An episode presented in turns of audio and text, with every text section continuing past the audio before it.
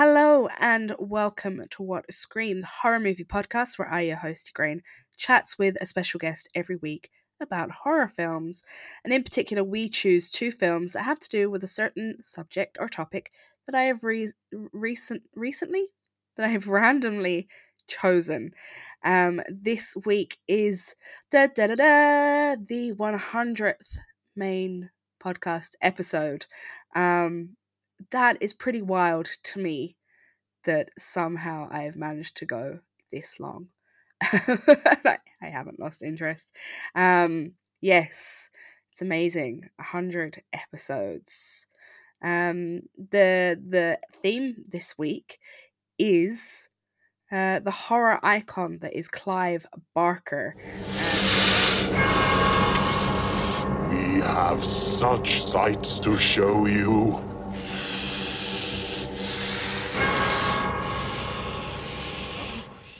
I would like to welcome back to the podcast our literary expert, Elaine Pascale. Elaine, how are you? It's been a while. I'm doing very well. How are you? I'm good, thank you. Slightly cold because it's freezing here in Ireland. Oh, well, I'm not going to tell you how warm it is here. Oh. It's so hot and wonderful. So what have you been reading recently? Well, I've been doing some reviews, and I'm going to be leading a panel for Asian women horror writers who collaborated on a book called Unquiet Spirits, and it's about ghosts in Asian culture, and they're telling like real stories from their families and experiences with ghosts. It's really Unquiet Spirits. I recommend. It's a lovely gothic true account of ghosts in Asian culture. Oh my God, that sounds fascinating and like right up my alley as well. Mm-hmm. You would enjoy it. Yeah. Okay. I am definitely going to keep an eye out for that then. So this week's theme is all about a particular author, Mr. Clive Barker. So what is your relationship like with Clive Barker? Are you a fan of his work? Oh, can I begin with a story? And it does actually connect. There's a connection to it. It goes somewhere. So growing up, my parents let me read whatever I wanted to read. I was very fortunate in that. So I was reading Stephen King when I was in third grade. And you probably don't remember this because you're a lot younger than I am. But at one point, Stephen King had this famous quote where he said, "I've seen the future of horror, and his name is Clive Barker." So I thought, I have to read Clive Barker. And we're talking I'm maybe 12, 13. And it was like going from classic rock to punk rock. I didn't know that horror could be like this. It was different than anything I'd ever experienced. I became enamored with Clive Barker. I loved him. He was my hero as a writer. When I was about 18, this is like 1990, Clive Barker did a book tour with The Great and Secret Show, and I was in Boston going to college, and he was doing a book signing near me. So, of course, I'm out of my mind. I'm going to meet Clive Barker. And accompanying me was my friend John, and I'm changing names because I'm no longer in touch with him, and I don't know if he would approve of this story, so let's... Okay, John. John made me look like I didn't even like Clive Barker. He was a super, super, super, super, super fan. And sometimes when I would go out with John, he would show up as John. And other times he would show up as Susan. And the 1990s, early 1990 was not the most friendly time to be playing with gender. There wasn't, you didn't go on Amazon and order pretty outfits and things. You had to go with what was in the thrift stores and whatever. So John always kind of looked a fright. He wasn't good at this yet, but it was fun. I love going out with John. I love going out with Susan. It didn't matter which one of them showed up. So this particular day, we're getting ready to go see Clive Barker, and I I'm 18. I'm as cute as I could be. And yes, I know Clive Barker's gay. I don't know if I knew it then, but I'm kind of catnip for gay guys anyway. So I'm like, maybe, you know, whatever. I'm as cute as can be.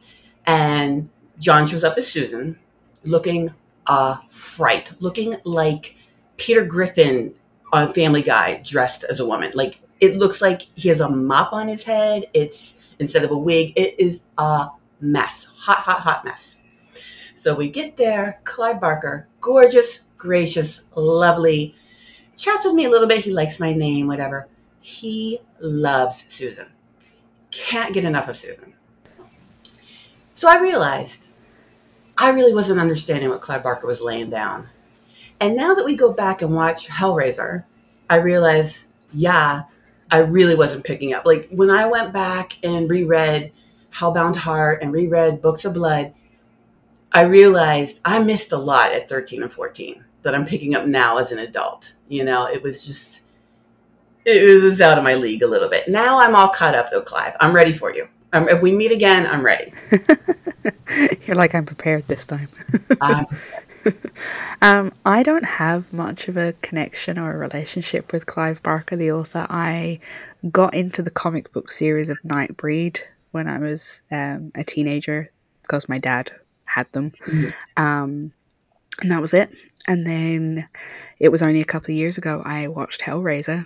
Like, I'd always known about him and known about his books, but I've never, and it was only like after watching Hellraiser and people saying you should really read his books that I started to read them. But this is going to be really controversial, but I still, like, I understand he's really good and for what, you know, he's represented, but I still don't get the buzz about him.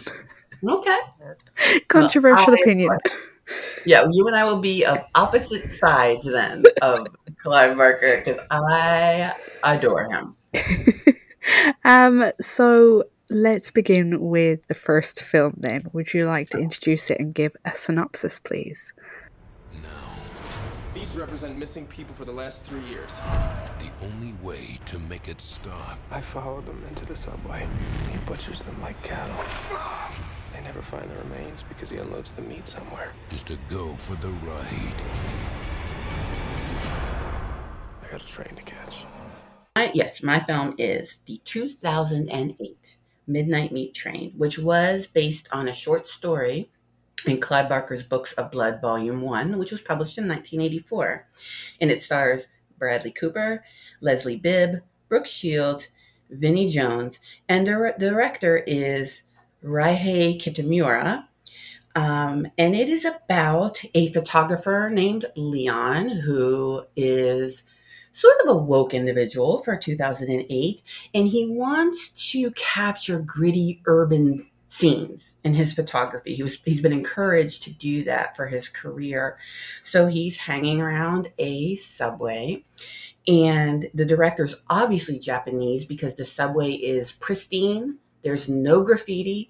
There is a schedule and the trains show up on time. It's like nothing you've ever seen in the United States.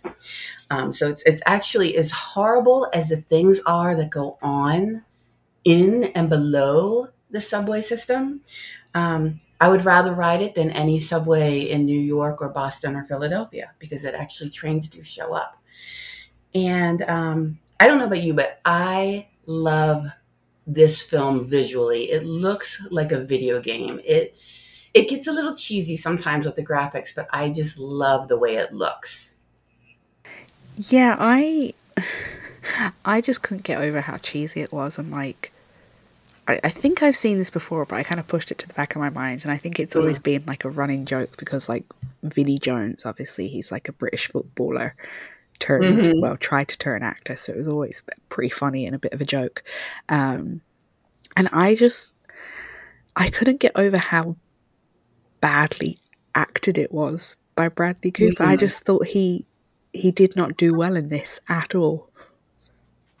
Well, I'm not a Bradley Cooper fan at all, but I sort of felt like the character was so like not even important. I know he's the main character, but you could have put Jake Gyllenhaal in there. You could have put some sort of Ryan, you know, some Hemsworth, whatever your flavor of the month is. You could put anybody in there and it would have been the same movie. I don't think Bradley Cooper brought anything to the table, but I'm not a big fan of his to begin with. I actually liked Vinnie Jones and thought I liked the look. I thought there was something really militaristic, Naziist almost looking about Mahogany, about the butcher, that I really liked and thought was kind of a cool aspect of it. And I love the train and how, like, when you're going down the escalator to the subway, it looks alien. It looks foreign. It looks like you're, even though, like I said, it's pristine and beautiful, it looks like a place where you're not supposed to be. Yeah, so the whole thing is that Bradley Cooper's character finds out that people are going missing on this late train, and he's following Vinnie Cooper's character around, who by day is a butcher in like a meat packaging kind of place. And he discovers this secret that he's killing people to sacrifice to this underground ancient beings that feed off human flesh and kind of keep the whole city running. I think I did read the story, but it didn't really stick in my head all that much, unfortunately. The movie is the story. It's a loving, it is the story. They don't deviate from it. But Clive Barker was a producer on this, so I think he really had his hands in it. Yeah. The only other thing that kind of bothered me was like how 2000s the gore was. It was all very like computer animated. It wasn't really practical effects or anything. But yeah, I mean, it's an okay movie. I kind of laughed. This is a really terrible bit to laugh at, but you know where, so his girlfriend gets really annoyed by him becoming so obsessed with this, and she's like, take photos of me, and she like takes her top off, and they're both sobbing at each other. And I know it was meant to be like a really heartfelt moment, but it was just really cringe for me. It didn't come across for me either. I was just kind of annoyed by it when that happened. So what did you think was like the subtext behind the film? What do you think the whole tale is about, basically?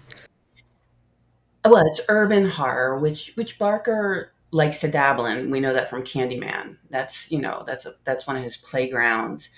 I sort of see it as Leon being just, I mean, in the end, obviously he becomes a new butcher, but he's so moralistic in the beginning. Oh, I'm a vegetarian. I'm an artiste. I'm this. I'm that.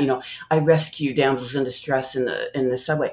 But he's really not a good guy. Like, he takes people's pictures without their consent, which is kind of like treating them like meat, just like a butcher would.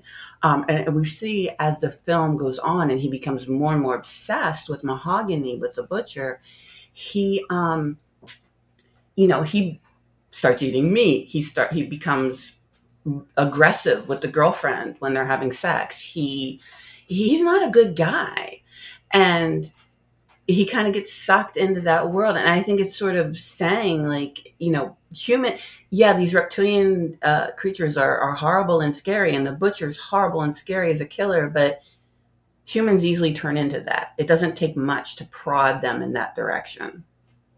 Yeah, and I guess a really good demonstration of that is like the fact that he goes to the police, and the police are basically like, leave it, just forget about it. And it turns out that they're kind of in on it as well, that they're all privy to the underground reptile people.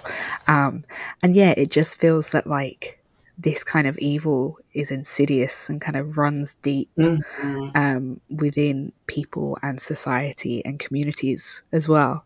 Yeah. It definitely ties in with a lot of our conspiracy theories about like lizard people, or, aliens, that kind of a thing. Yeah, Clive Barker was the original lizard people conspirator. So do you think that perhaps this film, because we've seen, a recent Clive Barker adaptation, or readaptation, reboot, there we go, that's the right word. Do you think this film could be rebooted? That's a good question, because again, I really enjoy this film visually, and I don't need to see that again. And I don't know, I think that Kitamura did a fantastic job. I don't know that a director could come in and visually make it any better. They would just replicate it. Certainly, as you said, like Bradley Cooper is just kind of like a wet noodle. He's very bland. You know, maybe someone a little more exciting in the main role, and as the girlfriend, someone maybe a little more interesting would help. But otherwise, I don't see any way to build onto it. I mean, unless they come at it from like obviously what has been going on in recent kind of years with this real push behind like social media conspiracy kind of I guess they could go down that line. Wait a minute, are you suggesting moving away from the brilliant source material? Is that what you're suggesting? Is that what you're saying? That's why I said reboot and not remake. Because I cannot get behind bastardizing Clive Barker. Yeah, but I do think that Vinnie Jones was really good in this role, and I don't think anyone could replace him. Yeah, that worked. He really worked in that role. I liked it. Yeah, I could see them trying to push someone like Dave Bautista to do it. But yeah, I just think Vinnie Jones, he really reminded me of like a West End London gangster. Yeah, he was kind of like a thug mixed with this real authoritarian. Like, it was really, he was intense. It was good. Yeah, I will give, there was a moment that made me gag a little bit is when he's cutting off those skin growths off his chest, and I gagged a little bit. Yeah, I mean, the gore was kind of in your face. It was, it was there. But like you said, some of it got cheesy. Again, it felt video game-ish to me, but I like that. I liked the video game quality of it. So would you recommend Midnight Meat Train to horror fans? Yes, absolutely. Absolutely, I would. Yeah. It's fun. I think it's a fun movie. I've seen it a couple times and I always enjoy it. Yeah, I'd go with that as well. It's fun. Like, if you want to see Vinnie Jones in a horror film, then go for it. But don't expect too much from Bradley Cooper. No, he kind of blends in with the wallpaper. He's not doing anything interesting. Yeah. But again, I don't find him interesting ever, so that doesn't surprise me or put me off at all. Yeah, I'd be of the same opinion there. So I guess we're kind of moving on to the big one then. Of course, we couldn't do Clive Barker without doing Hellraiser, which is based on his 1986 novella, The Hellbound Heart.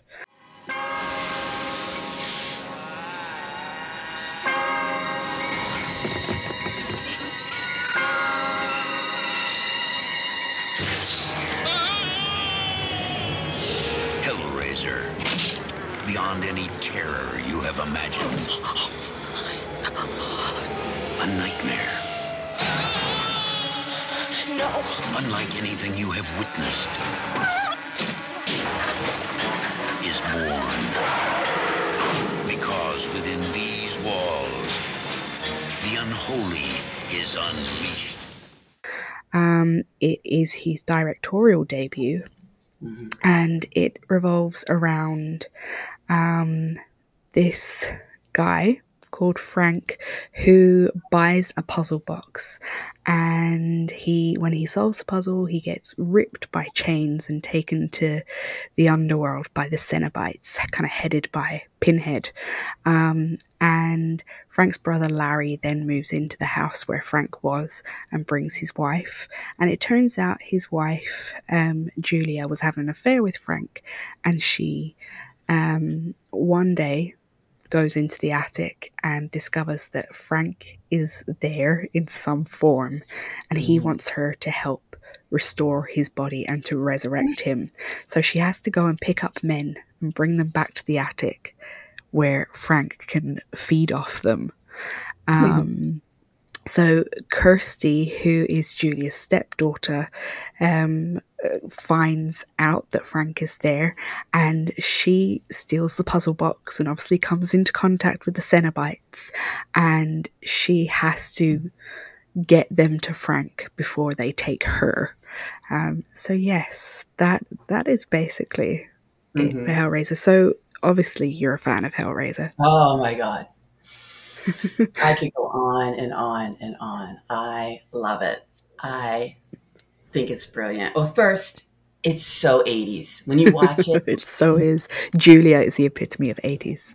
Oh my God, her hair gets bigger with every person she kills. It's so beautiful. And Clive Barker actually wanted her to be the center of the Hellraiser series, but everybody loved Pinhead so much that it became sort of a Pinhead story. And that's what's brilliant about Hellraiser is that I hate the idea of like creating worlds and world making. I hate that like terminology, but he created this mythology. But he kept it just loose enough that there was room for sequels. There was room to grow with it. He didn't, as a writer, it's hard. Sometimes you try to nail everything down and to define everything, and then you paint yourself in a corner. And he gave us just enough. Like, we understand the Cenobites enough. We understand that they are about, you know, extreme experiences, and they really have this.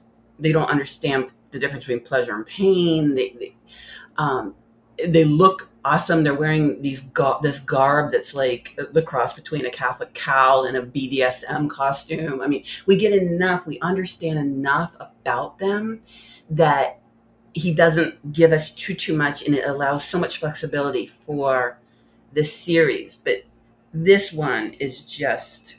I have to tell you, the biggest jump scare I had in this, rewatching it, was at the very end when Kirsty's with her boyfriend and he gallantly takes off his jacket to put it across her shoulders.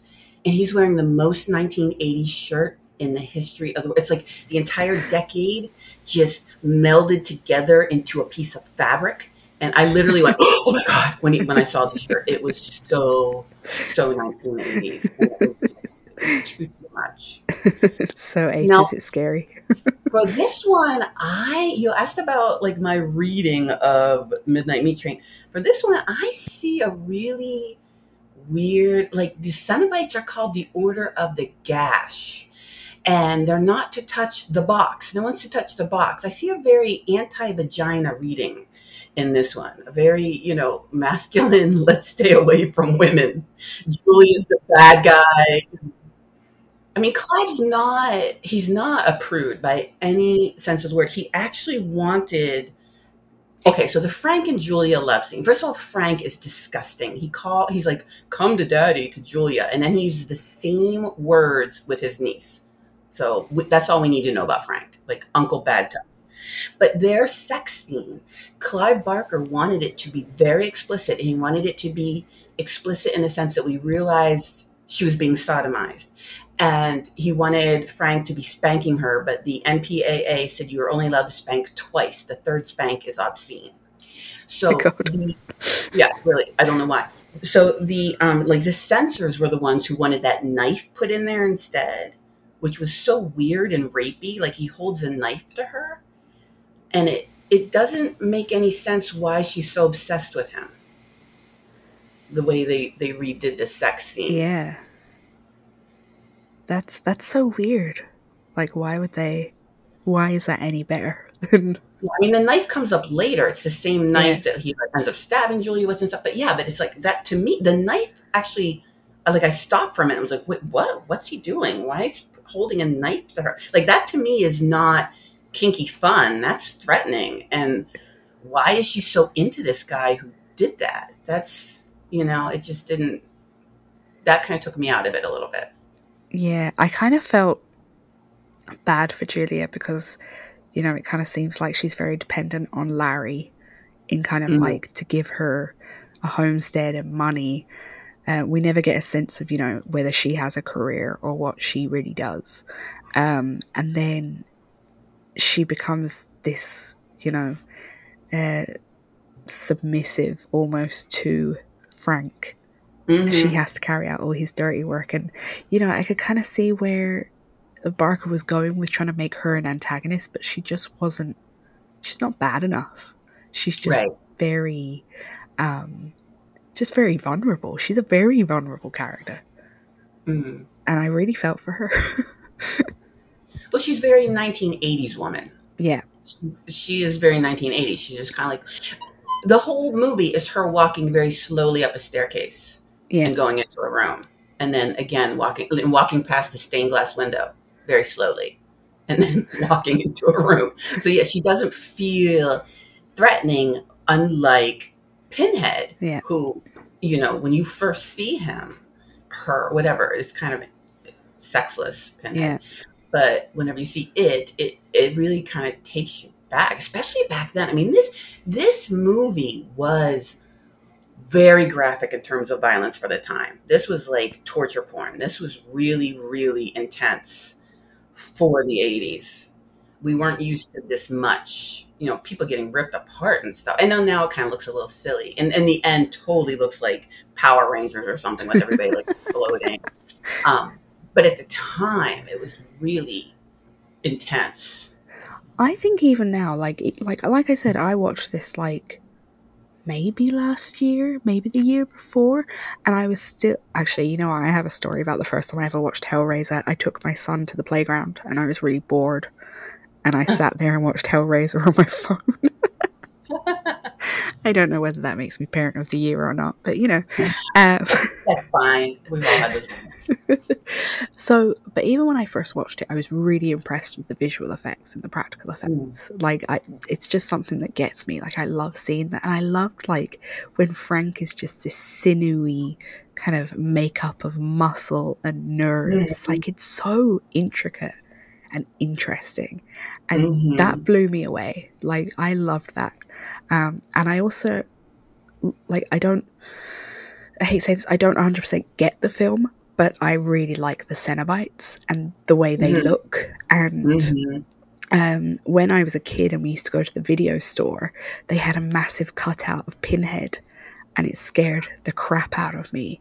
Yeah. It was so scary, and all I could, like, see were, like, the nails coming out of his face, and it really freaked me out.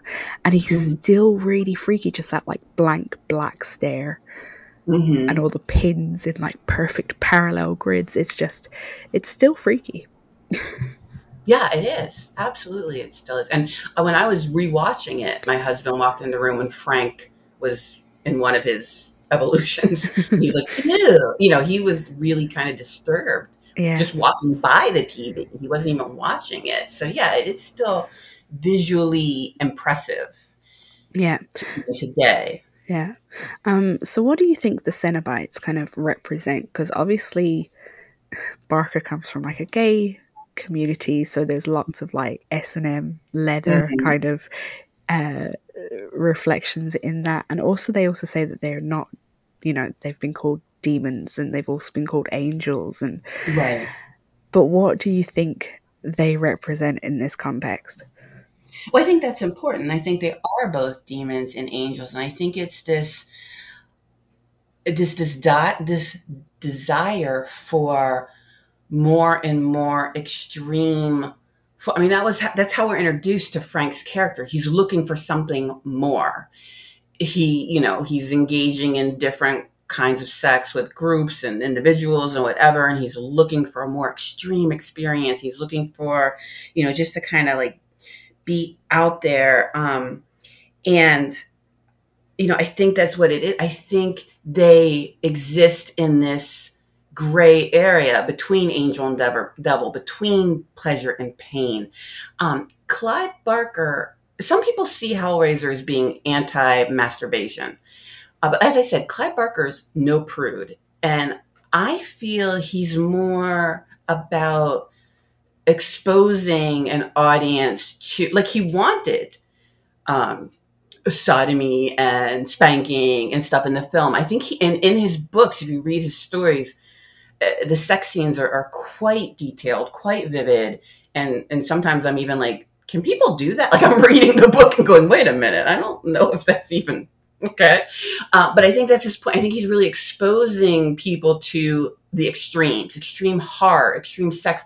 Like I said in the beginning, reading him for the first time was like listening to punk rock for the first time.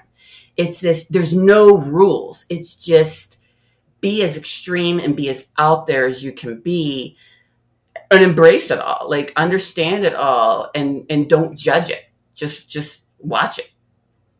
Yeah, I kind of got the same, like, vibe that it's on one part it's kind of about the duality of people that, you know, like the angels and demons thing, is that everyone has a light and dark side, and you should explore both sides without judgment, as long as it's, you know, not hurting people. But yeah, and it just felt like there's these two extremes of people, one way or the other, and you should kind of accept both, and kind of give yourself over to the pleasure of exploring both, you know, poles of yourself, basically. I don't know if that makes any sense. No, you actually said that. You said better what I was trying to say. So thank you. That's what I was trying to say, but you just articulated it better. So what do you think is Hellraiser's influence on horror going forward? I mean, honestly, Clive Barker has established his place in the pantheon. I have friends that to this day, if you go, Candyman, they start freaking out. Like they can't, they're almost in tears. Like, don't summon him. And Hellraiser's the same way. Like Pinhead is a part of our culture. It's an iconic image. Hellraiser's a part of our culture. If you are a horror fan, you know Clive Barker. You know these movies. And if you're a horror fan like me, you've also read, you know, what he's written. He's such a big influence on horror writers and horror filmmakers. You know, I mean, I would say for myself as a writer, he definitely had a huge impact on me. And I know many other writers will name him, you know, whereas like Stephen King, Clive Barker, like their names are just synonymous for it. And so this, I mean, there was that recent reboot of it, which I really enjoyed. Some people did not, but I really enjoyed the reboot. And I enjoyed having a woman be Pinhead. I thought that was a nice touch. But I think we're going to see Pinhead cropping up again and again and again. I think people are going to dress like Pinhead for Halloween for decades. I think it's now an established part of our horror lexicon. Do you think that Clive Barker brought the extreme side of horror into the mainstream? Almost as if perhaps Hellraiser and Clive Barker himself is like the origin story of what we now know as torture porn. Yes, absolutely. And again, I also credit Stephen King. I think Clive Barker would have gotten attention anyway. He's brilliant. If you're brilliant, people notice you. But Stephen King announcing, and that quote was everywhere in the early 80s. It was everywhere. I've seen the future of horror, and his name is Clive Barker.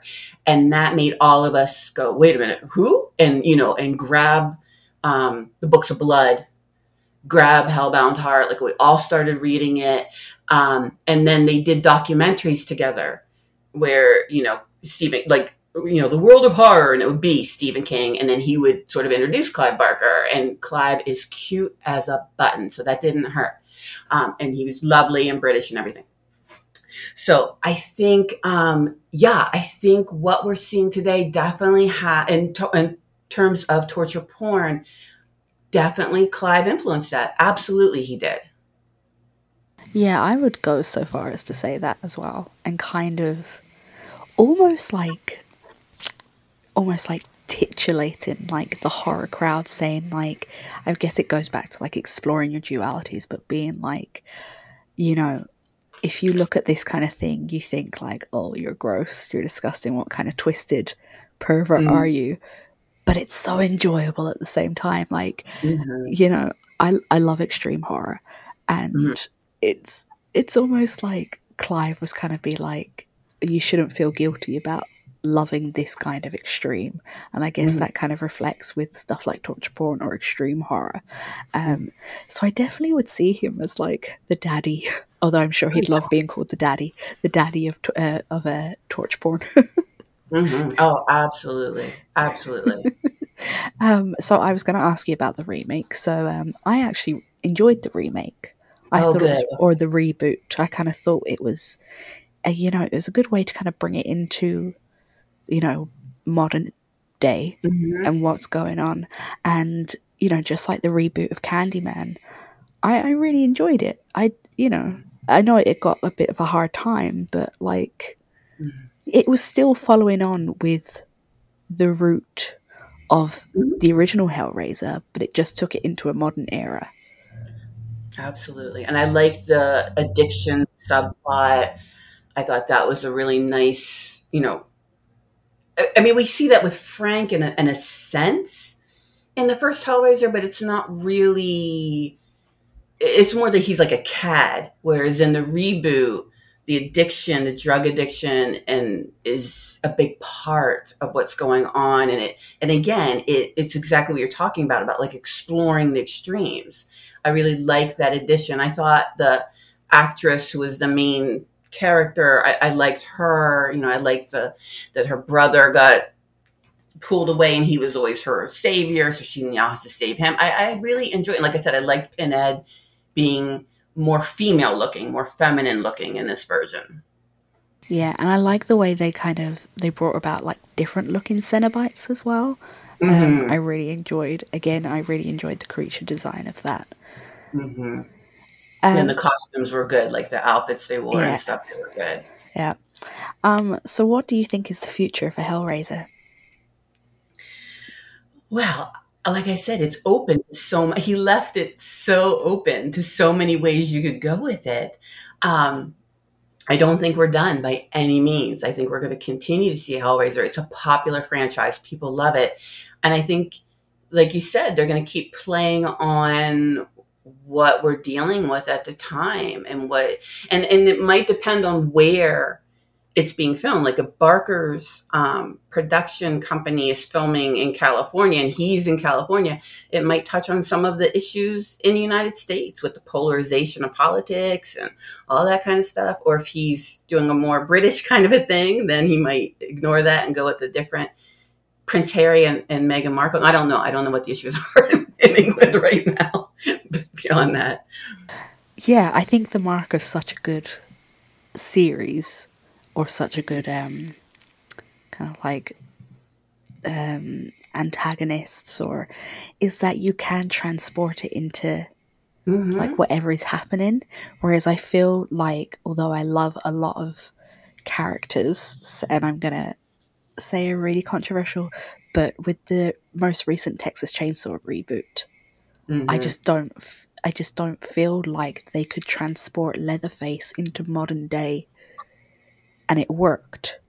Whereas I think when you take something like Candyman or the Cenobites and Hellraiser, it works transporting it into a different era with different problems. And I think that's quite a good mark of, you know, if a character can still be relevant and scary, you know, how many years... I still think the 80s is like 10 years ago, and it's not, is it? It's like 40 at this point. Yeah. Oh my God. So if you can still transport a character 40 years down the line and it's still just as relevant, like that's the mark of a really well-rounded kind of universe, basically. Like our beloved Count Dracula. Or Frankenstein's monster. Like we see these characters still over and over and over again. And we still enjoy them. And there's a lot of flexibility with them. There's a lot of ways you can play with them. And I think Clive created that. And he's absolutely brilliant. Will it be clear to listeners that I really like Clive Barker? Is anybody going to be confused? I love Clive Barker. Let's be sure everybody walks away understanding there's no gray area here. I worship Clive Barker. And this is why, because he is able to create these characters that we can play with for decades and not get bored with them. So I take it you'd recommend Hellraiser to horror fans? I think you have to. Again, it's not for the faint of heart. I think... be forewarned that it is graphic. People are getting pulled apart. It's not, you know, with the hooks, and it's not pleasant.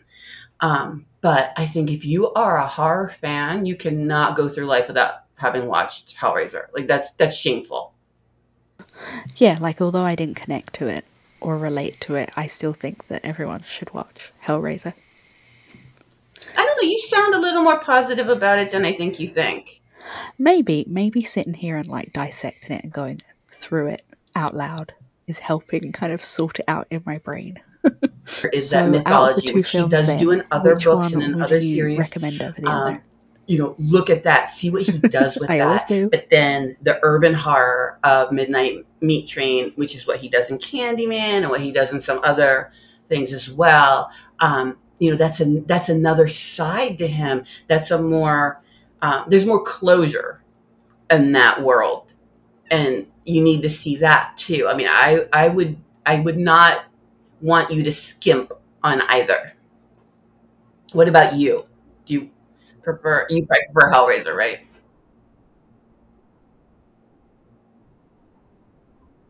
I know. Well, again, I just like ignore him. I don't know. I don't even like see him somehow. Like I said, you could put anybody in there and I'd be like, yeah, okay, whatever. Doesn't matter.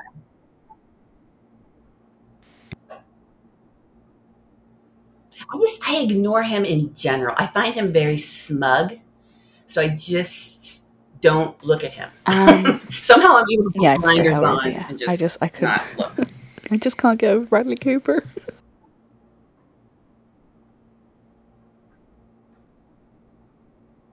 Well, they just did, not just, it was about 2 years ago, they did the Books of Blood, and it was pretty good. It's hard to ignore him in that, because he's just... The Great and Secret Show would be interesting. The Thief, what's it called? The Thief of Nowhere? The Thief of, am I saying that right? It's almost like a kid's book.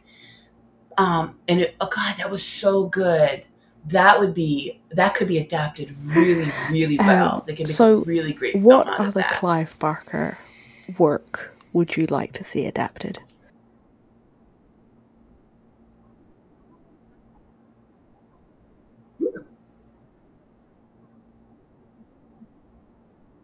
Thank you for letting me rant and rave about Clive Barker.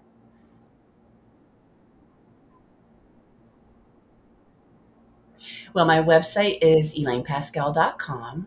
I am at Doc Laney on Twitter and yeah, all I have to go in is actually like Nightbreed. I mean, they had the film of that. And I'm Elaine Pascale. Apparently, there was talks of it being a TV show. I wouldn't mind seeing that. So thank you so much for coming on and chatting, Clive Barker. So if people would like to find you on social media, where can they do so?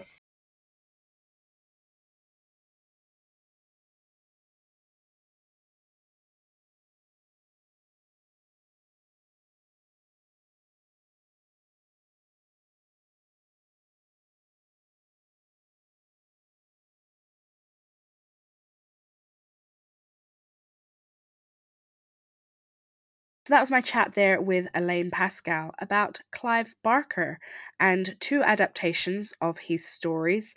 The first one, The Midnight Meat Train from 2008, directed by Ryuhei Kitamura. And the second one was, of course, his classic Hellraiser from 1987, directed by himself. By Clive Barker. So let me know what you think of Clive Barker. Are you a fan? Are you a fan of his movie adaptations? Do let me know over at Twitter at @what_scream or on Instagram @whatascream. Don't forget to rate, review, and subscribe. I hope everyone has checked out Evil Dead Rise by now, because it has been killing me that I haven't been able to talk to anybody for weeks about this film because nobody else had seen it. So I went to see it again last Friday, and I'm just as obsessed with it the second time round. Absolute. I think it's going to be my number. I'm like, obviously, this is so premature because it's April or May by the time this episode goes out. I honestly believe it might be my film of 2023. Loved it. Absolute loved it. And yes, as I said in the introduction, this is the 100th episode, and here's hopefully to 100 more. Maybe. Also going out this week is the April. Well, it was meant to be April, but again, I was a bit late on this one. But yes, also going out this week is Movies, Murder and Mayhem. Myself and my co-host Ruby will be chatting about The Warrens. So if you would like to know the true story behind such films as The Conjuring and the Enfield Poltergeist and Amityville Horror and Haunted in Connecticut, then go listen to our episode about Ed and Lorraine Warren. And don't forget to stay horrific. Goodbye.